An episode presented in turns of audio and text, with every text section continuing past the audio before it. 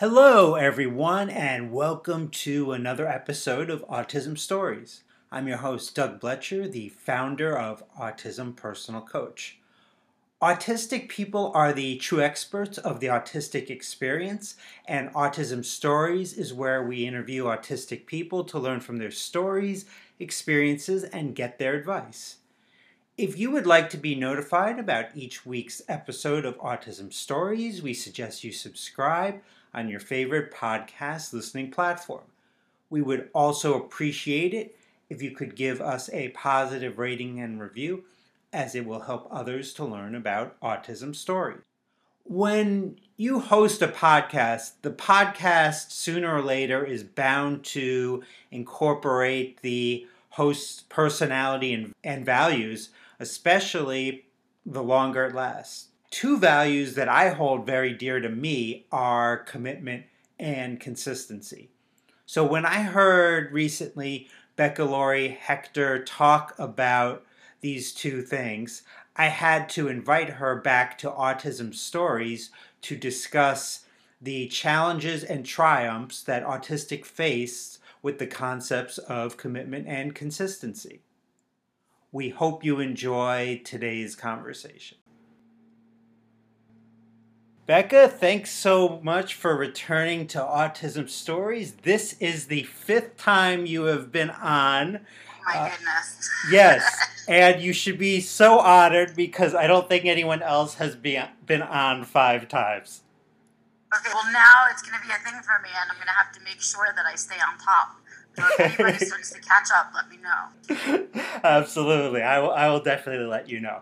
And one of the reasons that I bring you back is because whether it's an article you write or on your YouTube channel, you're always saying things that are really interesting to me, and then and a lot of times where I'm not hearing it from others. So, and recently one of those things was on your YouTube channel where you were talking about the topic of committed consistency um, among autistics. So I had to talk to you about this because okay. I didn't realize I was obsessed with this topic until you mentioned it. Uh, first off, what is your definition of committed consistency? Okay, so first, let me preface this to your audience because if you don't watch me regularly on my live stream, I do this thing on my live stream where I'm usually thinking about something in my life, and I just, before it's really ready for the world, an article or anything like that, I share it with the people on my live stream because that's really what we talk about, are like our real challenges on a daily basis of being autistic and an adult alive now. The idea of committed consistency is not an academic term or a medical term or anything like that. It doesn't exist out in the world as some kind of real thing. It's just the name that I gave it because I wanted to talk about it, and so I had to give it some kind of name. I guess it really does its job though. It describes what I mean pretty well. So to me, the idea of committed consistency is like just being dedicated and not being dedicated in a short term kind of way, but being dedicated and having a loyalty and a sense of honor about things for, you know, that you're trying to do or you participate in. But it's just this commitment to be consistent about your behaviors, your commitment to be consistent with the things that you do or whatever, right? I'm sure that other people could give it other names that are sort of derogatory and stuff. That I'm sure we could flip it but to me, that's what it is. And it, I think it's a skill that autistics kind of come naturally to. And I'm just curious, what was maybe happening um, in your life that made you think about this idea of committed consistency and want to discuss this? Well, shit was happening in my life, really. My life, just like all the other autistics out there and everybody else, they go through good times and bad times and all of that, right? And so the thing is that when the bad times come around, you have to stay committed to the practices that give you the good times, even when you're having crappy times. The whole idea when you use a skill set or a support system or any kind of thing like that is that you have to use it not just when it feels good, but use it all the time, right? And so it was a time, you know, I'm going through a period in my life of a lot of stuff is going on. It's been a really long transition period in my life, like over a year of transitions. And I'm just tired. And I notice, though, that no matter how tired I get, all I need to do is remind myself that I'm working towards a goal and that it's going to pass and these things. And I stay really committed to the end goal piece, right? Knowing that, yes, it's crappy right now, but I really want that thing in end. And I'm going to do whatever it is that I have to do. Whereas I think not everyone does that all the time. A lot of people get thrown out of their commitment when things get hard every human's unique and different, but as a general rule, do you see differences between autistics and neurotypicals with this concept? Like a million percent. I try my very best as an autistic to not do us versus them very often. I think we used to do a lot of us versus them both ways, and it really caused a lot of discrimination in both directions. So I try not to do it, but in this very kind of limited us them way, I just think that it's a skill set that comes more naturally to autistics than it does to neurotypicals. I think there's just something about our brain. It's that same piece that loves routine. It's the same piece that craves consistency and sameness, right? And really enjoys that. And it's the same part of our brain that's like, oh, and the same part of our brain that makes us loyal friends and really dedicated to our friends in that way. That part of our brain will also suction itself onto a goal that we have, whether it's one we've thought about a lot or one we haven't and we just decided on will like hyper focus on that goal and we'll be like no i'm going to stay committed to this thing and it's that same hyper focus that neurotypicals don't have and it's why it's a little bit harder for them i think to remain committed consistent I think with most concepts, there can be a positive side and a negative to it. What would be some ways or maybe examples of commitment and consistency hurting autistics? well, because of our black and white brain, right, really easy for us to fall into doing something because we've decided that it's got to be. So a lot of times we will stay dedicated to something like a job. This is my favorite example. If we we are loyal employees, we work at 150% when we're at our jobs. We do our very darndest not to call out sick and not to break the rules and all of those things. But sometimes, despite all of that stuff, we're doing a job that like. We don't like our work environment. We don't like our boss. We don't like the work we're actually doing or not doing, right? But because we have this committed, consistent brain that doesn't like change, that wants to stick with routine, that thinks everything is its fault and not everybody else's, right? And all of this other stuff, we just stay in these jobs. So we stay committed and consistent in these jobs or in these situations, whether it's a living situation or relationship. We stay in them in that dedicated, committed, consistent way. And sometimes we need to just let things go. And it's not so easy for us to let things go or to recognize that we're enjoying the habit of it. Hmm. When I think about this, I'm wondering if some people are better with big picture committed consistency, such as maybe having a big goal um, kind of and going after it no matter how long it takes. And some might be better with smaller details, um, like this is exactly the way I like this, or want a particular testing being, done in this way. In other words, how much do you think there is a spectrum within committed consistency? Well, there's a huge spectrum, I think. And I think the reason for that is people's limited sort of experience of success. And that's what I want to say. So when you set a goal for yourself, if you don't set it using your values, if you don't set it thinking about your priorities, if you don't set it with being realistic about the time frame or whatever, right? You know, you're setting yourself up for failure.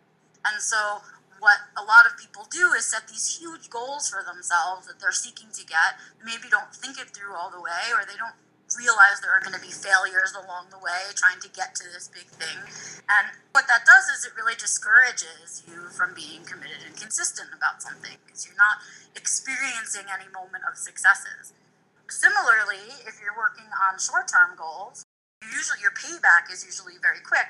It usually comes to fruition in a faster way, but at the same time, it's like getting change of a dollar instead of change from a hundred your payback is there and it's more instantaneous, but it's much smaller than when you're working on a large goal that you get to. What I teach people is to really the practice of doing both at the same time. Long term goals take a very long time. We try to have very limited amount of them, one or two at most. And then small term goals are a lot easier to get to, and we usually have many more of them. We go through them much more quickly. And what happens is if we do them simultaneously, the motivation from your small successes keeps you going, like it fuels you for that long journey to the long goal. I talk a lot about celebrating all your small successes because it refuels your machine to keep going. But if you've never had successes and you don't know what that feels like, very hard to stay committed to things. And if you're just getting these quick little things, also doesn't really show you what it feels like to reach a big goal. So the mix is really essential, I think. I absolutely. I, I think my problem is I have like you were talking about like having one or two long term goals, and my problem is I think I have like twenty three at a time, and and that is and that's probably caused me problems in my life because it's near impossible to maintain that, or, or probably impossible. It's probably, I mean, you're setting yourself up to fail. So there's a couple of things that I call that when I coach. I say you're putting a self imposed obstacle in front of yourself. You're creating the non success by keeping this huge list of long term goals instead of prioritizing the ones that mean the most, plucking those and doing them. And so that's one thing that we really have to be careful about when we're setting goals for ourselves, that we're realistic in that way about achieving them and that we can only do so much at a time. There's only so many hours of the day and only so much energy well. So when you do too much, you don't do them well, is also what happens. You know, we need to pare them down and we need to use other things we know about ourselves in order to pare that down. Because it's great to dream big I would never discourage someone from dreaming big and having all of those goals. When we separate from thinking about things into taking action on things, realistic. It's great to dream that one day you'll breed a unicorn and a walrus and who knows what'll happen. But at the same time, we have to pay rent and things have to happen. So what's your you know, what's a realistic goal in there? What's something that you're looking to do? Stop paying rent to buy a house, maybe? I try to encourage people to create balance by by doing many different things at the same time instead of doing like a hyper focus on one particular thing. Now, often it's talked about commonly about knowing expectations is important to autistic folks. However, I think it's not just knowing, but it's believing that those expectations will eventually lead to an outcome that you're looking for. How important do you feel like belief is within the framework of committed consistency? To me, it's huge to me, it's the difference between actually getting things done, like actually getting your goals, or not getting them. That's the difference in belief to me. The crazy part about belief is that no one can do that for you. It's like the same step as when you're deciding you're going to do a thing, and that very last step out your front door that day is the thing that is the start time. And no one can take that step for you everyone can help line you up for that step, but you are the one who physically has to do it. You have to jump. And that jump, that physical thing that I'm describing, is very much this like spiritual and psychological jump that you believe that this is going to work. It's a risk to believe in something because you can't prove it just yet. And so it's a risky thing. And a lot of people, if they can't tangibly touch something and know it that way, struggle with doing things. But this belief piece, if you don't believe in yourself and believe in your goal enough to take that first step out the door to start your thing, no one can help you. That's the one piece that is on your own shoulders. And so that's where that belief piece comes in for me. You have to believe, you don't have to believe in like God or angels or ghosts or anything like that. You need to believe in yourself and your abilities enough to say, I want to get that thing and I know one day I'll get there. I'm going to start today with this step and that's it. And that one step just starts the movement, creates that like first domino for you in, in the line of domino. And I think that if you haven't gotten to a place where you can take that leap of faith, then you're not quite ready. You mentioned a word that I think is really interesting within the context of belief and um, spiritual. I'm just, mm-hmm. I'm wondering, like, because spiritual usually is associated with religion, and we know religion and you know the autistic community sometimes there's can be lots of problems relating to that do you see any of this kind of like in a venn diagram like connecting this belief and committed consistency and religion right. and spiritual beliefs i think that spiritual in a lot of people's heads is connected to religion, and I think that's a mistake. That's my. I am not a religious person hmm. by any means. I was never a religious person for all of the reasons that autistic people struggle with organized religion. The rules don't make sense. All of that stuff is illogical. But being spiritual, it's this belief that there's just something that's a little bit bigger than you out there. It can be Mother Nature, and for a lot of us, it is, right?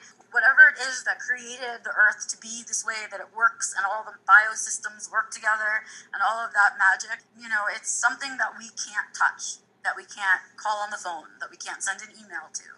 And that belief piece, that willingness to say, there's a possibility that there's something out there. That's spirituality to me.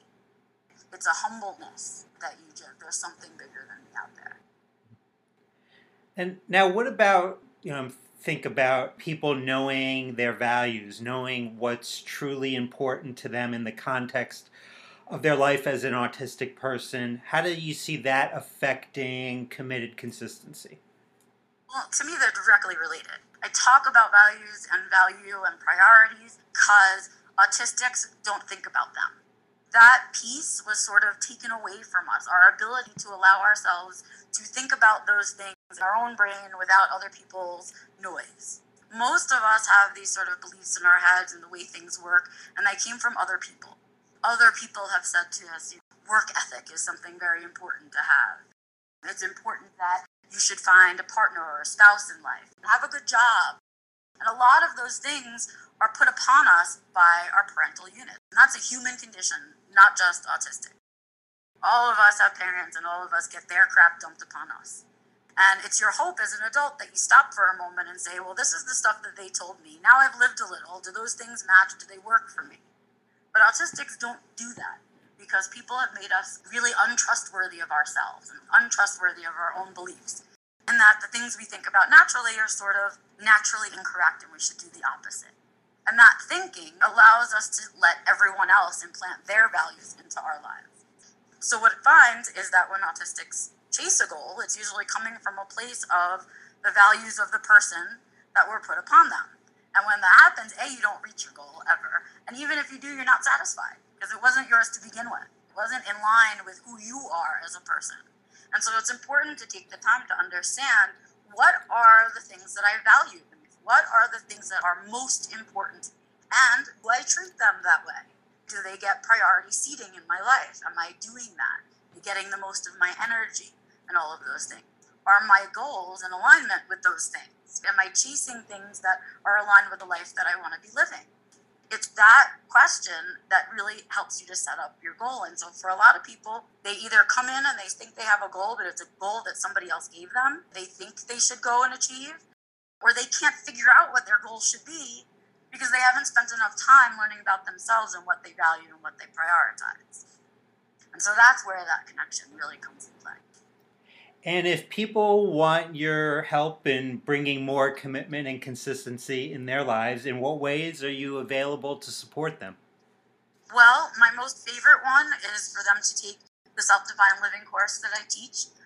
I teach it live twice a year, and the rest of the time it's up as a recorded version that you can do for yourself. But that whole course kind of helps you through this journey of figuring out your goals, understanding what keeps you motivated, knowing what parts of your life are working or not working, how to set those goals and achieve them. So that's what the whole course is about. I'm also happy to see people on a one on one basis, but you have to be really ready, is what I say. You, you have to be so tired of your own BS that you're ready and willing to do anything. That's when I will do a one on one with you, right? Um, that is when you're ready to really spend time with me and do that work because I don't, I'm very direct and I don't pull punches and there are truths to be tell and I tell them. The other things that I do, I do a monthly seminar on a theme topic that's related to some challenges that autistics face. Like I just did uh, time and spoon management for everybody and things like that. So that stuff is available. My newsletter is out there for free. And most importantly, right now in this moment, I am working on a YouTube goal for myself. And if you are listening and you can help me, I would love it very much. I have set the goal to make a thousand subscribers by the end of this year. So by the end of 2021, I would like my channel to have thousand subscribers. I'm halfway there, and if you are interested in the stuff that I talked about today, you want to swing over to YouTube and check out the stuff that I do, subscribe while you're there. I would very much appreciate your support. Well, one, people should absolutely subscribe. I've been a subscriber for for a while now, and two, our podcast that we co-host, the Info Dump Files, yes. is on there. That's correct. I keep all of our video footage up there from Info Dump, and it is like Info Dump is our little vacation from the work that we do, and I do love it. We have a lot of fun. We so do. definitely check that out while you're there. And to the, the most important question I'm going to ask you uh, today Have you seen the new season of What We Do in the Shadows? Not yet. It is saved. I have it marked. I need a Saturday afternoon all to myself. But I love that show so much, and I'm so excited. All right. Well, then in that case, I didn't want to give any spoilers, so I will yeah, not. No, spoilers. no, I will give you no spoilers on Colin Robinson in this season. Colin is my favorite, you guys, just so that you know. I just think he's fantastic.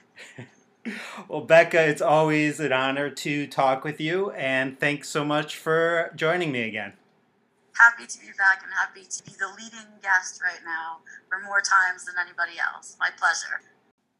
Thanks so much, as always, to Becca for the conversation. To learn more about Becca, a link can be found in the podcast description for this episode. I thoroughly enjoyed this conversation with Becca because so often through the coaching of Autism Personal Coach, we are helping our clients define what commitment and consistency means to them within the context of being autistic and how to best apply that in their lives. If that's something you'd be interested in for your life, then you can always book a free call with me today to learn how Autism Personal Coach can help you in this area of your life. A link for the free call can be found in the podcast description of this episode.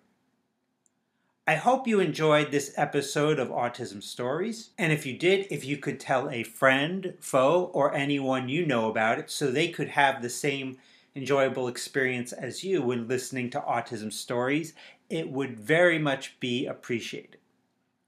On the next episode of Autism Stories, we will discuss comedy within the context of the autistic community. Until next time, I'm Doug Blecher of Autism Personal Coach. Talk to you then.